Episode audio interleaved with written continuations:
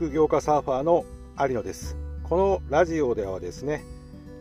自己投資500万以上してきた私の副業歴7年の実体験をもとに副業に関する情報やマインドをお届けします、ま、メルマガをね、え、配信してますのでぜひ登録の方をお願いいたします。ということであの最近ですねえーとまあ、ラジオでもノートでも発信したんですけれども、えー、副業をする前にやるべきこと2選っていうねタイトルで発信したんですけどこれがねあの、まあ、ノートとかね、えー、ではこのなんだろうダッシュボードっていうのがあってねこうアクセス数とかいろいろ見れるとこがあるんですけどこのタイトルがねやたらとなんかねアクセス数といいね数が多いんですね。なんでこの情報って、まあ、私からすると、まあ、あのすごくうんなんだろうめちゃくちゃ有益な情報ではなくて、まあ、当たり前って言い方変ですけどあのかなとは思っていたんですけど、まあ、要はそこまで価値のあるものではないかなと思っていたんですけど、まあ、これだけねこうアクセスとかいいねが多いっていうことを考えると、まあ、なんか反省しなきゃいけないなと思ったのは自分がねやっぱりもう今まで副業を7年やってきたのでまあ、自分は知っているよとかね、まあ、当たり前だと思っている情報っていうのもねあの他の人からしたらねまだ新鮮なのかなっていうのを改めて知りました。なのでね今後はまあそのそういったね目線にもう一度立ってね発信内容とかもね、えー、考えて、えー、ちょくちょくそういった目線でもいいこういった情報最初のね初心を忘れべからずじゃないですけども最初の頃のね思いを思い出して発信していきたいなと思いました。はい、ということでね、今回の、えー、本題ですね、え、ゼロリスク症候群ですね。ゼロリスク症候群。これなんだか分かりますかね？これね、多くの人がハマっていると思います。要は、まあ、これからね副業をやろうと思っていてねいろいろ情報収集したり中にはね、えー、課金をしてね、えー、教材やりコンサルを受けて、えー、お金を払ったにもかかわらず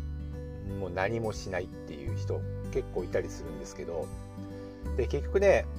一番のこう引っかかっているっていうのを引っかかってくるところっていう原因は何かって考えたんですけどやっぱり失敗なんですよね。失敗をしたくないっていうところからこのゼロリスク症候群っていうのが生まれてしまうかなと思うんですね。これね失敗っていうのはもうするのは当たり前だと思った方がいいですね。失敗しないで、まあ、当然成功もないし復讐に終えるっていうのはまあありえないですね。多分どんな天才でも失敗しない人なんていないんじゃないですかね多分ね、まあ、例えば野球で言えば、まあ、その一流の選手ってね3割とか4割いったらもうものすごいもう一流選手バッターになる、まあ、野球詳しくないんで分かんないですけどなると思うんですよね。その一流選手でさえ3割4割ですよ。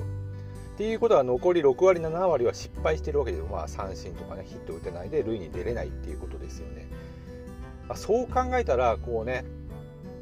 僕みたいな、まあ、あの人たち、まあ、凡人ですよね、まあ、僕は凡人なんですけども、まあ、そういうね僕みたいな人がね全部ね10回何かね 10, 10種類の副業をやって10種類全て成功するなんていうのはありえないんですよ。絶対にありえない。なのででこう一流選手で3割4割ならねこう僕みたいな凡人はね1割2割まあ当たればいいかなっていう感覚でやってます。まあ実際そうだと思うんですよね。なんで10種類の副業をやって、まあ、1割2割ね自分に合うものがあればいいかなぐらいですね。副業って結構難しいというか面白いのがあの相性があるんですよね。あの A さんは稼げたけども、まあ、僕は稼げないとかね。僕は稼げたけど A さんは稼げないっていうのはあるんですよ。なんで再現性が高い高いとかいう副業とかねこうやたらとアピールする人いますけども、まあ、再現性が高いと言われても自分に合うか合わないってあるんですよ。継続できるできないとかね。なので、まあ、その辺もあるのであのまずその辺はね鵜呑みにしなくていいかなと。したしない方がいいかなと思います。はい。でゼロリスク症候群ね。これはもう失敗は当たり前だと思ってまずやってみる。もうこれにつきますね。でまずお金をね課金するのが難しいとか怖いというのを思うのであれば今はねまあ結構いい情報がねいいコンテンツだったり無料であの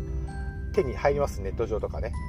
なので、まあ、そこでまずね多少小銭を稼いでみるっていうのは全然ありだと思いますし、まあ、まずお金をね失うのが怖いというのであれば私がこの間ね発信した、えー、副業前にやる2つ2選ですね、えー、これを、まあ、自己アフィリエイトと不用品販売。これでまずね、えー、軍資金を作るっていうのは全然ありだと思いますので、まあ、ぜひまずやってみる。もうこれにつきますね、え失敗しないっていうのはありえないということです。本当にあのまず手を動かすっていうことですね。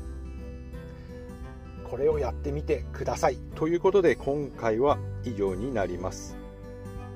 ありがとうございました。是非ねメルマガ登録の方もよろしくお願いします。